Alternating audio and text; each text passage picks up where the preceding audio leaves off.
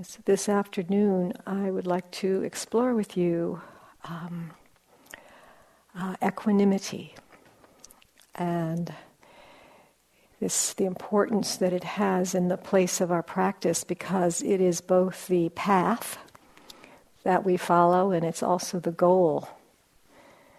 If there is to be a goal in this practice, it's equanimity. So it's a very important factor of mind and heart to understand. And I think that um, after a couple of days of sitting and walking and looking at our own heart and mind, we might be ready to receive the teachings around equanimity. So equanimity is really this, it's such a beautiful quality that all of us know in some way. And equanimity isn't a place that we arrive at. It's not like a, you know, it's not like here we are and we're always in this place of equanimity. But it's really to understand a little bit more deeply what it actually is, so that we don't uh, create some kind of ideal, an idea about it, and then think we're not there.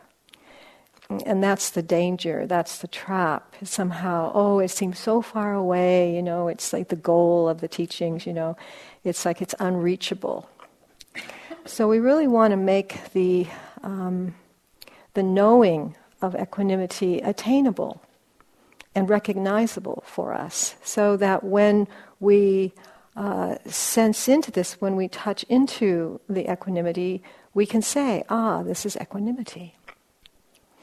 But it's un- it's important to understand it has both the path and the goal. It's the path, so that means that we are practicing equin- equanimity all the time. It's it's the way that our that our uh, practice unfolds, because it has to do with the radical acceptance of the way things are.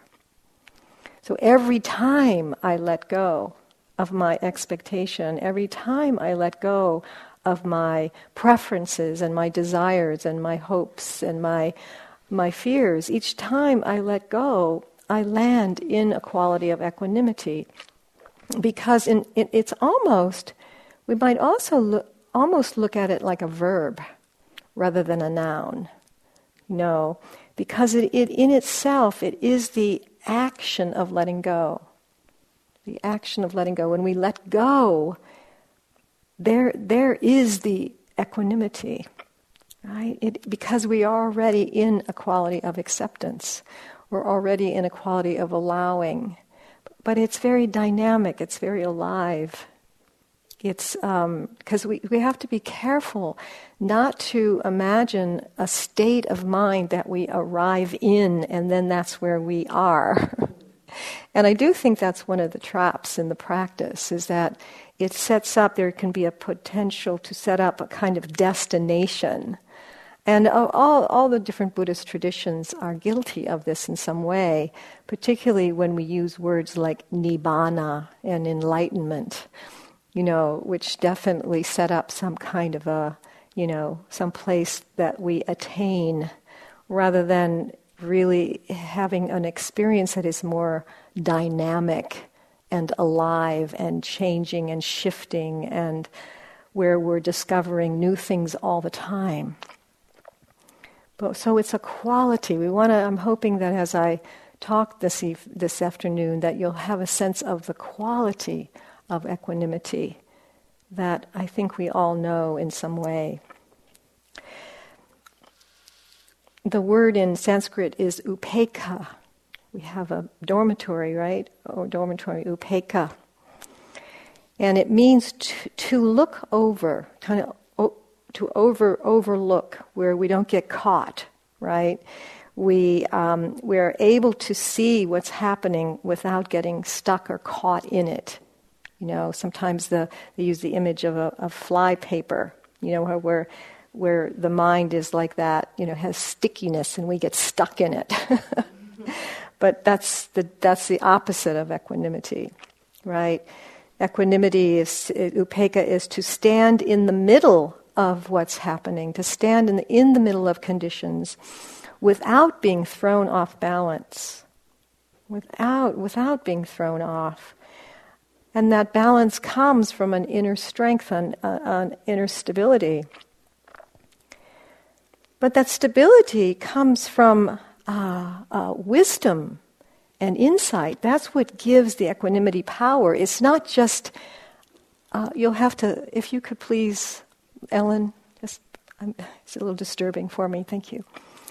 Um, it, it, there it is, right? You know, just needing needing a little bit more stillness in, in terms of sensing into what I'm wanting to wanting to uh, express to you. So so the so equanimity comes from this uh, understanding of the way things are. It's not just something that we can know or find within ourselves if if we don't really understand how it arises. So it arises from insight. It arises from clear seeing into the nature of things, into the way things are. And what that insight is, is that we know directly, with clear seeing, that experience changes, that it's fleeting, that it's insubstantial, that there isn't anything that lasts. So there's no thing, there's nothing that can give us any kind of lasting gratification. Because everything is transitory, everything is fleeting, everything is shifting, everything is changing. And without that wisdom, without that understanding, then we want to hold on to things and have them either be permanent or have them be the way we want them to be, match our expectations, match our desires, and then we get involved in what's called the grasping or the holding on, trying to get things in order to uh, match our liking. And if we could really start to see deeply how this manifests right in our meditation experiences, because we can see how we can start to set up good meditation experiences and not good uh, meditation experiences. Like, I like this one, and this is what I'm supposed to have, not this meditation experience. You know, I'm not supposed to be restless and tired and, you know, caught up in my hindrances and my desires. That's not it. You know, it's supposed to look like this. And right there, we're caught in not seeing that this will change. Yes, it might be restless and, you know, then going back and forth from restlessness to tiredness, but that's going to change. So as I know, know that and sense into that, there is more possibility that I'll let go of my desire, of my expectations, of my preferences, that then I overlay and put on top of the experience that's happening. Right? I just allow things to be as they are. This is the equanimity, the equanimity that knows that things are the way they are and things will change. Give it space. Give everything, give, give people space, give myself some space, give the situation space. And then things start to shift, they start to change. One of the ideals or the hopes that we have is somehow life won't be messy, right? I mean, I, I lived in this delusion for so long. I'm actually surprised how long I lived in this delusion, that somehow it was my fault that my life was messy and that I was messy. You know, there's something wrong with me, rather than Hmm, maybe this has something to do with being in a human mind and a human body, right? I mean, it's like it's one of the things we start to recognize, that life is messy. The Buddha, of course, put it like this. He said, there is suffering in this life. There is suffering in this life. This first truth, the first noble truth of the Buddha. And somehow we think the, the this mind, this ego mind, or, the, or if we take ourselves to be this ego mind, we think it should be different. that somehow this life wouldn't be messy. The Buddha makes this so clear. This is like one of the foundational teachings of the Buddha, to come into this understanding, which is called understanding dukkha. You know, this wonderful word, Sanskrit word, dukkha. You know, and, and once you get a taste of it and a feel for it, it's just it's you just it's nice to say, because it's just it's just the truth. Things are dukkha. It means suffering or or unsatisfactory. You know, I just can't get no satisfaction.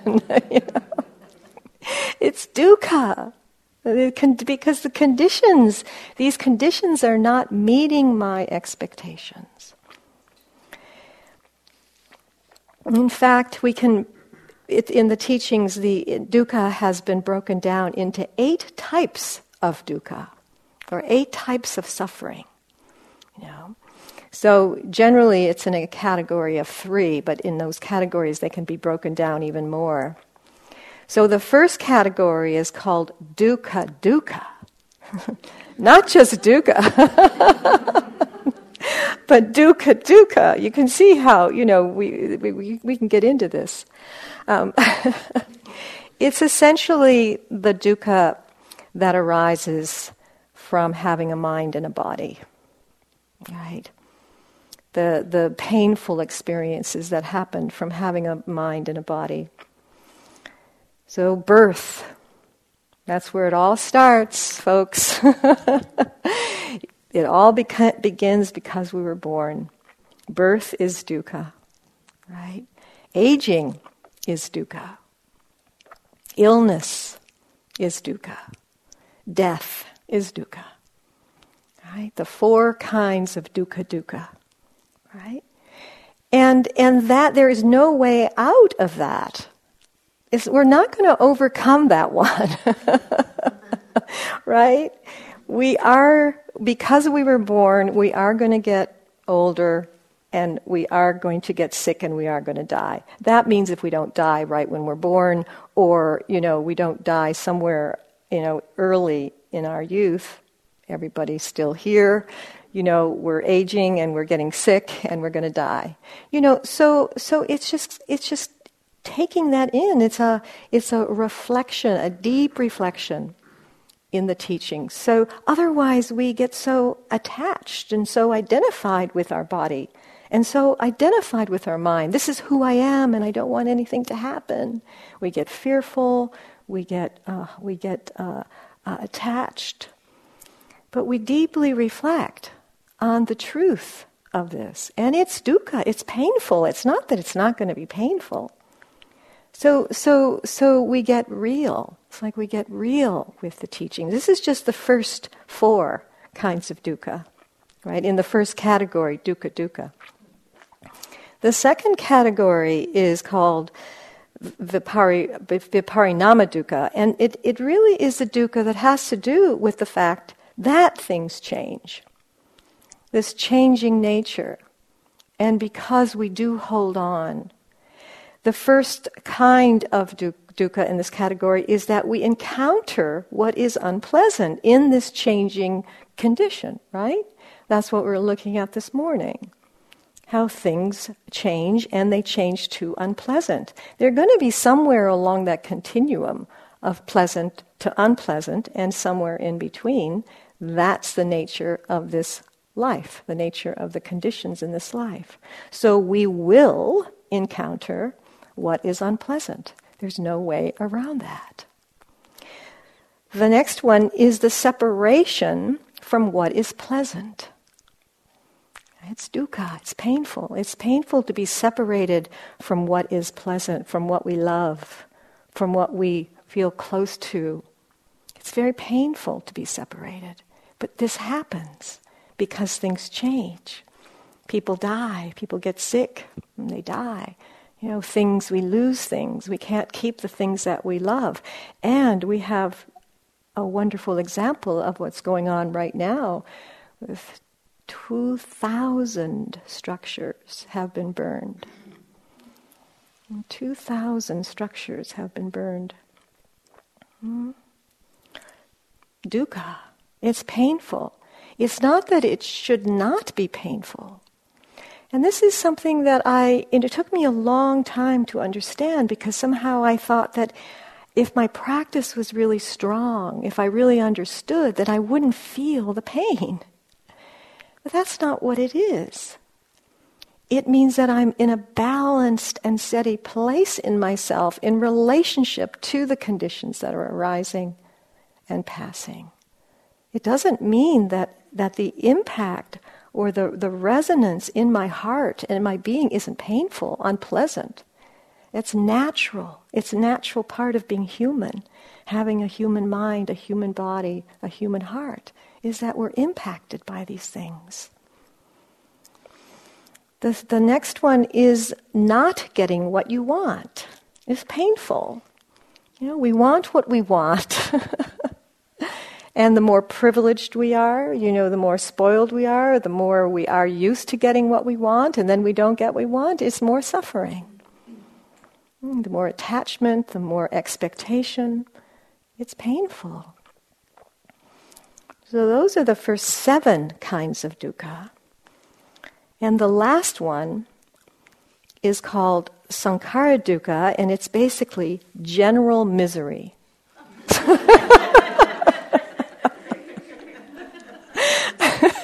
It paints a pretty picture, doesn't it? This is our human condition. You know, and we're and there's general misery because of because all things are conditioned, meaning everything is dependent on everything else, and so everything's changing and shifting all the time as it comes into manifestation and disappears, birth and death, birth and death, every moment. Every moment something comes into form and then disappears. And that's That that's that creates misery. It's just it's like we don't know where to go for our satisfaction, for our happiness. Every time we reach out, it disappears. It's like sand going through our fingers. We can't have what we want. All forms of life are changing, impermanent, and without any core or substance. There's no core anywhere, even though there is the appearance of that, like this table or this picture. And we all know, because of science, that you put any of this under a microscope, and what do you get? You get a lot of atoms and things bouncing around, and what you see is that this, which appears hard, is about ninety-five percent space, ninety-five percent empty, with a bunch of atoms knocking around. All right? So, so science is even showing us how we, you know, the truth of things, but yet the perception, our perception is so conditioned that we take things to to be as they appear rather than looking a little bit more deeply. But we don't have to have a magnetic tele- a microscope to look at our own experience. We have awareness, and we can look at our own bodies and our own minds, and we can see this directly. That, where is that lunch that you had? This one, that wonderful lunch you had this afternoon. Where is that that tiredness that you had earlier today? You know, where is the the teaching that we had this morning? I mean, you know, you know, you could say anything. These all feel a little bit simple. Oh, it just, it just, where is it? Nothing has any core. Nothing has any substance. So this is what needs to be understood. This is the insight that is so uh, uh, important in our practice, to see the way things really are. Otherwise, we are going to continually get buffered by these winds of change. You know, it's just winds of change. Right? It's called the worldly winds. And the Buddha says that the worldly winds are the winds of praise and blame, gain and loss, success and failure, pleasure and pain, right? Just the winds that blow, and we look at our own experience and we can just see that's what's happening all the time. You know, we are praised and then we're blamed, we gain something and we lose something, we feel we've made a success and then there's a failure, right? Or something's pleasurable, then it becomes painful, like the winds of change. And unless we have something that anchors us, some kind of steadying force within our own experience, we are going to be buffered. We're going to be blown around.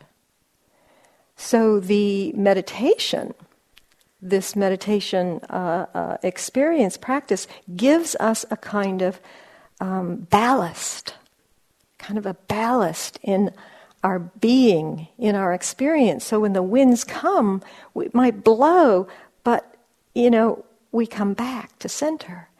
It's like those rubber dolls with the sand in the bottom, you know, and the, you can knock them over, but they come right back up because there's a ballast, you know, there's something anchoring them in place. And so our meditation starts to give us that kind of feeling. I mean, yeah, sure, we're going to be blown around because maybe we're not fully, uh, we haven't recognized fully our Buddha nature yet, you know. But we have the ballast. We can start to feel like, oh yeah, I have some firm ground, firm ground of equanimity here, where I come back, this returning, returning back, right, to some place within ourselves that feels strong, that feels steady, that feels resilient in the face of things, the face of life. Came across this um, kind of funny story. It says, there was a well-known scholar who practiced Buddhism and befriended a Chan master. Thinking that he had made great stride in his cultivation, he wrote a poem and asked his attendant to deliver it to the master who lived across the river. The master opened the letter and read the short poem out loud. And the poem went like this. Unmoved by the eight worldly winds, serenely I sit on the purplish gold terrace. A smile broke on the lips of the master. Picking up an ink brush, he scribbled the word fart across the letter and asked that it be delivered back to the scholar. When the scholar saw this, he was upset and went across the river right away to reprimand the master for being rude. And the master laughed as he said, "You said you are no longer moved by the eight worldly winds, and yet with just one fart you ran across the river like a rat." You ran across the river like a rat. Right, the true test of a Zen master. Let's see if he's really um, unmoved by the eight worldly winds, right? So this is what we, how we are tested. This is what we're what we're looking at. How much are we thrown off by the worldly winds? Because when we really start to sense in and to know this firm ground of equanimity that is based in insight and understanding, in a way we can begin to put down the fight. We put down the struggle with reality. It's like otherwise we're in an argument. We're arguing with reality. Now, you shouldn't be like this. It shouldn't be like this. Why are things happening the way they're happening? And we're in a struggle, in this fight with reality. It's me against the way things are, which is what I call the egocentric position, right?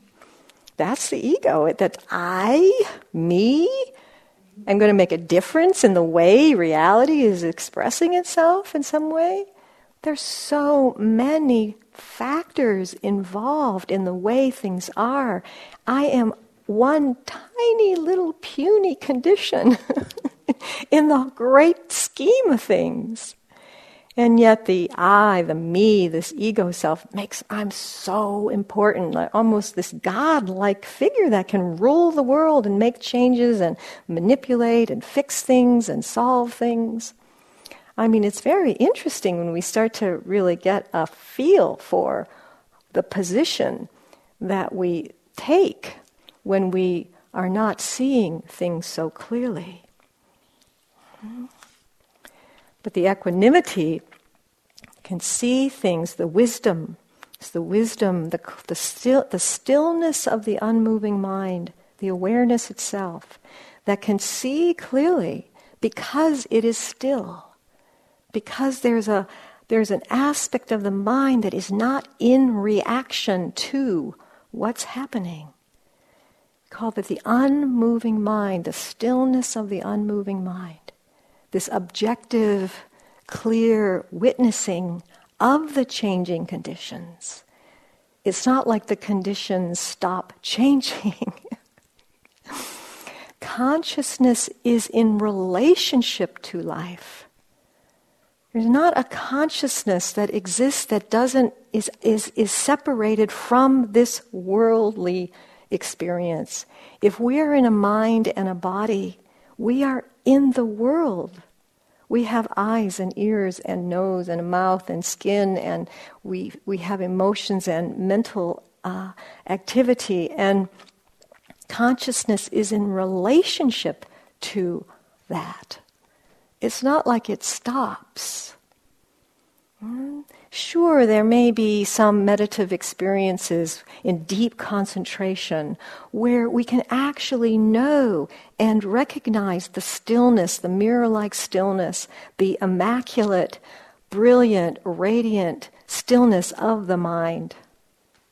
And we can recognize that. It's possible to see that. It's possible to know that. And it changes. It changes like all things change. Any conditioned form arises and passes away. Everything arises and pass- passes away, and consciousness or awareness knows that, recognizes that. Sights, sounds, tastes, smells, touch, feels, emotions, mental states, minds, thought, images, thoughts, coming and going, coming and going.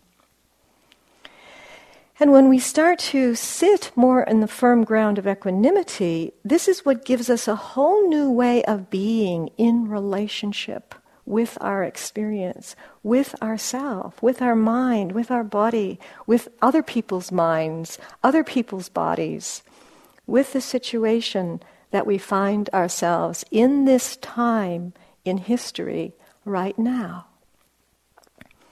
Gives us a whole new way to come into relationship with that, where we're not just pulled around by our preferences, our likes and our dislikes, and our reactions to the way we want things to be.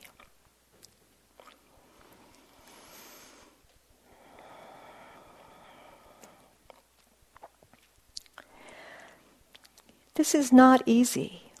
It's not easy for us because the human heart really feels. It really senses in and feels the impact when we become sensitive, when we become connected, when we become more present, and we are in relationship to life as it's unfolding. We are impacted by that. And we we can have many emotional responses. So the question, in a way, is then how does this human heart meet this immensity? You know, all the, the joys and all the sorrows without being overwhelmed by it. And that's what we are so frightened by. I think that's why we kind of sometimes hold life at bay, or, you know, kind of like, nope, you know, I just need need, need to hold it all back for a little while, you know, because it can feel like a rushing river, like too much, and we can feel overwhelmed by it all. How does a human heart meet this immensity without being overwhelmed? I want to tell you um, a little story of um, some reflection that I did around this equanimity, and it was some years ago, you know, about ten years ago or something. I was uh, spending a lot of time in England at that time, and um, uh, I had the opportunity to do a, a five-day vision quest. And um, it was on the moor in England, uh, in the in uh, the southwest in Devon. And it was guided by a um, person who knows how to uh, uh, do vision quests with people. So I decided to jump in. And for those of you who um, maybe don't know just exactly what a vision quest is, basically go out on your own. Um, this was for five days, and there's no food. You don't take any food and you don't take any water. And you don't really even take um, anything to sleep on. Um, you don't take much of anything at all. You just kind of go out into this, you know, you find you find a place, uh, you, you go out and you find your spot. And that's where you are for this period of time of this quest. It's called a vision quest. You know, it's from the um, native people. And you go out and, and let go of everything and then see what kind of visions arise. It's set up in a way that there's a way you can check in each day with a buddy just to make sure you're okay and everything's okay. So there's a way to mark that. And uh, and if there is some problem, you can always go back to base camp. And that's where they, they, they look after you. So it's very well held. It's very, very, very beautifully held. Well, I was... Um, Ah, uh, it was hard. um, it was. It was. There was some rain. It was cold. It. Uh, I was wet. I got sick. I um, was miserable. Uh, generally miserable. and um, I. I did have my practice at that time. So mostly all I did was sit and walk and sit and walk. And that's all I. I mean, what else can you do? So I just did sitting and walking and sitting and walking, and I was so miserable. I just felt so uncomfortable, and I was in so, I just, it was so awful for me that um, I, I, I realized that somehow I thought that I shouldn't be feeling so miserable. Like, something, again, something's wrong with me that I'm feeling so miserable. Somehow my practice should have been strong enough that I somehow should have been able to transcend the misery, you know, transcend this this discomfort and just feel, you know, this like state of grace, you know, in the middle of these, you know, my body just like hurting so much from starvation and, you know, no water and, you know, and I had slugs in my hair at night, you know, from the the wet, you know, the kind of being near a tree and like, you know, pulling the, you know. So somehow, somehow I thought, hmm, I should just be in a state of grace, right? So then what happened for me was that this question came up, up around equanimity. You know, what would it mean to be equanimous in this situation? I really wanted to understand what equanimity was. You know, was am I? You know, is what was equanimity uh, a, a state of mind that just kind of erases all the conditions? So I'm in a transcendent state. I enter a kind of voidness and nothingness where I'm in a protective field where I don't feel anything at all. Is that equanimity? You know? It's like I really, really wanted to understand and deeply feel um, if I would get to a place where I would no longer feel the discomfort, or somehow I would feel good. You know, I'd feel good in this situation. So I walked. I just did my walking meditation. I just walked back and forth and back and forth with this question. What would it mean to be equanimous in this situation? And in a way, that became my vision quest. Because I had the vision, I had the understanding, it dawned on me that what equanimity meant was acceptance of the way things are. It means I come into a deep allowing of the way things are. Yes, I set it up. You know, I didn't have to do this, but I did set it up, and there I was on the third day of this vision quest, you know, very sick and miserable, and I realized that I was fighting against it. Somehow I shouldn't be feeling this way. It should be different. Somehow something... And it was like, no, what happens if I just drop in and open to the way things are? And I really, that's when everything started to open up. You know, not that I didn't still feel my body feeling sick and, and wet and didn't like the slugs in my hair and, you know, it's like, you know, wanting it, wanting, wanting, wondering whether this was the best thing for me to be doing, really wanting to be smart and wise about it. But I saw that through the acceptance and through the allowing of the conditions, that's what would allow me to know how to continue. What the compass I was talking about the other day, the the which is it okay to keep going or should I pull back? Is it am I going to really hurt myself or make myself sick?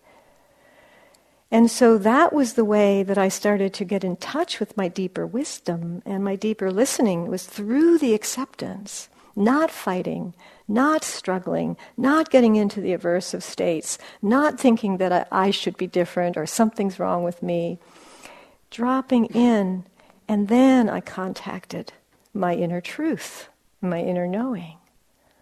And it didn't make the situation more pleasant. But it, one whole layer of my struggle dropped away, and the insight, the insight arose that what's needed is acceptance. And it was my choice. It wasn't like somebody put me in this situation. I chose it. And I was able to deeply feel what it meant to accept, to really accept the way things are, my mind, my body, the situation.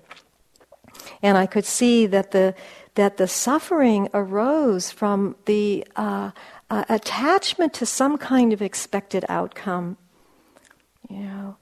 And when my mind was free of that attachment, then there was the release, and I could drop into what I call the ground of equanimity.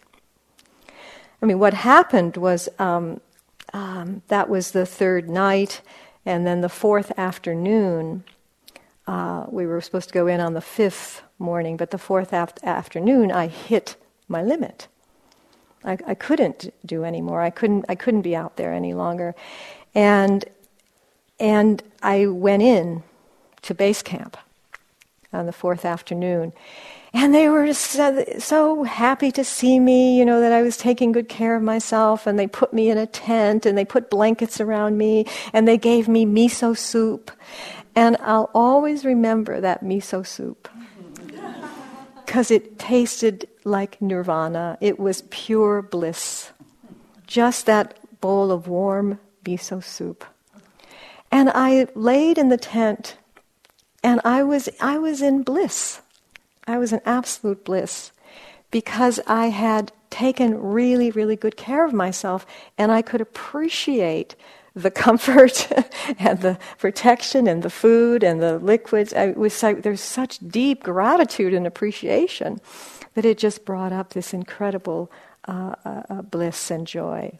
So it was very, very powerful for me to really look deeply into this question of like, what makes this experience so hard? You know, that's that's that's been a question in my practice for a very long time. What makes this experience seem so hard? And I still ask myself this question when I'm feeling like something's hard or something's difficult. I, I, I inquire into it. It's like, what is it? What is it? Where's the Where's the hook here? That somehow I'm not a- able to tolerate this situation. And usually what I can feel now is it's just really unpleasant. You know, it's just really unpleasant. And it's, no, I don't like to feel that. You know, it's just like, I don't like it. You know, and then I can feel my grasping, or you know, my ex- my wish that this was different, and then you know, oh, I don't want this to be happening. But I see it for what it is. It's just really unpleasant. And therefore I'm able to open my heart more to the conditions that arise, the conditions that show up on my plate, uninvited, unexpected, and see how I'm able to come into a wise and compassionate relationship with what's here. And certainly there are things that arise that make us feel very vulnerable and even sometimes raw. You can imagine, I mean, I often imagine what people are going through up north. Incredible vulnerability, incredible rawness. Even almost feeling exposed, like we have no skin, you know, that kind of kind of raw. And we don't know whether we can bear it. This human experience is is tough. No one said that it wasn't. Birth, aging, sickness, and death, loss, separation from what we love, not being able to get what we want, the general misery of this conditioned life. And yes, we can, as we start to become more, uh, have more capacity to be present with our experience, then we have more capacity to be able to feel into the reality of what's here and know that it will change. We know that it will change. But can we come into a deeper connection with ourselves in presence so that perhaps we can touch into this firm ground of equanimity that will give us a place to stand so we're not blown away and knocked over by these conditions of, of the world. Ajahn Sumedho, one of the our elders in this uh, tradition, a monastic, says, life is like standing under a rushing waterfall. You know, it's an interesting image, you know, with that pounding kind of rushing water. Yeah, it's not necessarily pleasant. You know, life is like standing under a rushing waterfall. And sometimes for me it feels like sitting in the middle of a blazing fire, you know, just sometimes maybe some of you have had that experience where you just feel like, ah, everything just feels like it's burning up, you know. But yet can we sit in that? Can we sit in the middle of that without losing our balance? And this radical acceptance of the way things are. No matter how much I might wish for things to be otherwise, things are as they are. Now, this is one of the equanimity phrases that we practice with. You know, things are as they are. I don't know if conditions need to change for us to feel deep peace. This is the radical invitation of the Buddha's teachings. Do conditions need to change for us to experience deep peace? Or can we feel and know and sense the deep peace that is right, that is possible right in the middle of these conditions, no matter what they are? Birth, aging, sickness, and death. Can we sit right in the middle of that and know the deep peace of the Buddha? We call it Buddha mind or Buddha nature, because this is our nature. This is who we are. It is the substance or the core of who we are, if we want to use those words. And it is unconditioned. Unconditioned means it is untouched by any of these worldly changing conditions. our deepest nature, which we call Buddha nature, unconditioned.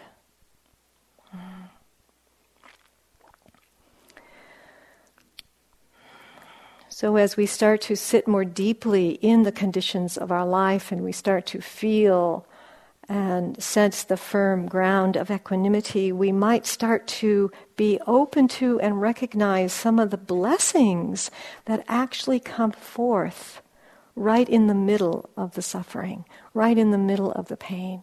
And I know we've all had this kind of experience where something can seem so terrible, and yet on the other side, something is offered to us that we couldn't even have imagined that it was possible.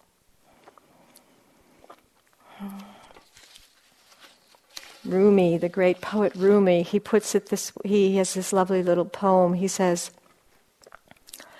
"I saw grief drinking a cup of sorrow and called out, 'It tastes sweet, does it not?' And grief answered, 'You caught me. You've ruined my business. How can I sell sorrow when you know it's a blessing?'" Right? How can I sell sorrow when you know it's a blessing? Right? You caught me. Right? So lovely, you caught me.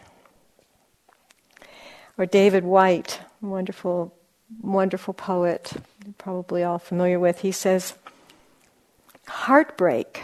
You know, there's this wonderful reflection these days on the heartbreak that we're all experiencing now, you know, in the conditions of this world. If we have our eyes and our heart open to the way things are, it's heartbreak. It breaks the heart. And, and David White says, heartbreak is something we hope we can avoid, something to guard against, A, a, a chasm uh, to be carefully looked for and then walk around. But heartbreak may be the very essence of being human, of being on the journey from here to there, and of coming to care deeply for what we find along the way. Mm-hmm. Heartbreak may be the very essence of being human, on being on this journey from here to there, and then coming to care deeply for what we find along the way. It's a very different kind of relationship, right? To start to open and receive the blessings of what's being offered, even in the midst of the, of the fire, of the flood. And it's something that can almost sound cruel on one level, depending on how we're listening to it. It's like, oh, but don't don't you don't you see the suffering? I mean, how can you see there's blessings, you know? But we have to look deeply, you know, go underneath. It's kind of like go underneath to recognize where the true blessings are in this life. Because if we think they only look one way or they appear one way, we're going to miss it. We're not going to see it. And then we're going to keep grasping after what appears like the blessing. And we'll miss the blessing, or as Thich Nhat Hanh says, the miracle that is always ever present. So this is radical. You know, we're talking about something radical, a radical acceptance. Equanimity is a radical acceptance. And it says, I accept this because it's happening, not because it's right. Right? I accept it because it's happening. And when I come into that level of acceptance, then I am in connection with myself on the ground of firm, the firm ground of equanimity. I'm not arguing with reality. I don't think it's right, and I don't like that it's happening, but I'll accept it because it is happening, and it, because if I don't, I'm just going to be caught in and blown around by the worldly winds of this life. So this is where our practice becomes a lifeline. You know, as, as Cynthia Bourgeau, one of the teachers that I'm working with now, she's a Christian mystic teacher, she says that meditation used to be a luxury, but now it's a necessity. Now it's a necessity. And I can relate to that so fully, because when I started it was a luxury, and it was for people who were privileged and who kind of found their way onto the path. But now it's a necessity. Right? Because how else are we going to find the level of resilience that's needed to meet the challenges that we're faced with now? And because of social media and the uh, networking, we find out things instantly. We we have information right at our fingertips, so it's right in our face in a way that it never has been before. How are we going to stay steady? How are we going to stand in the middle? Right? In the middle. Mm. Find that ground, find that anchor, find that ballast. Right? This is what we're doing. Mm. We can do it through just looking at our mind for ten minutes. Just look at your mind, just what we're doing here, and look to see if you're being blown around by what your mind is telling you or what your emotional uh, uh, ex- expression is telling you. Can you find the steadiness behind that? Mm-hmm. Yeah, that'll go on. But there's a way we can just step back a little bit more. Just step back a little bit more. Mm-hmm. Into that which is knowing, that which is witnessing, that which is present and recognizing what's occurring. The thought is just a thought. A feeling is just a feeling. A sight is just a sight. A sound is just a sound. And it's going to change. And I can witness that change.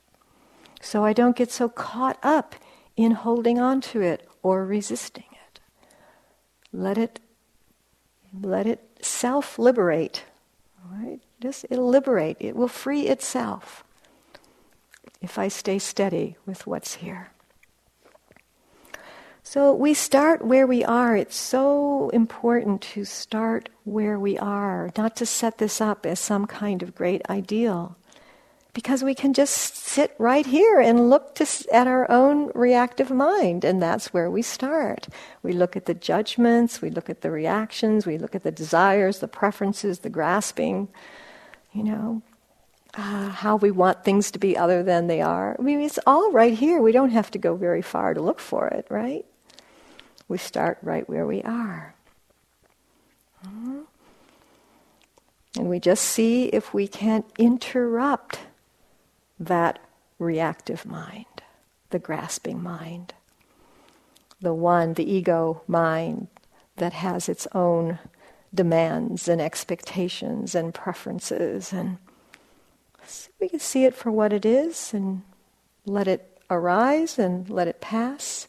And come back, return, return back, return back, return back, coming into a, a quality of presence, mindful presence. Just this moment, just this moment, just this moment. We don't have to worry about what happened in the past moments. We don't have to think too much about what's going to happen in the future moments. Just this moment. If we take care of what's here now, then in the next moment, we'll be taking care of what's here now. We keep our practice very simple in that way. So let's just sit together for a moment.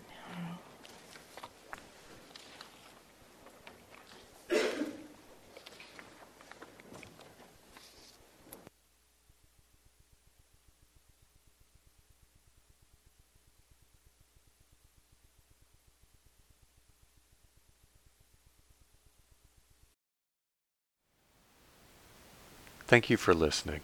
To learn how you can support the teachers and Dharma Seed, please visit dharmaseed dot org slash donate.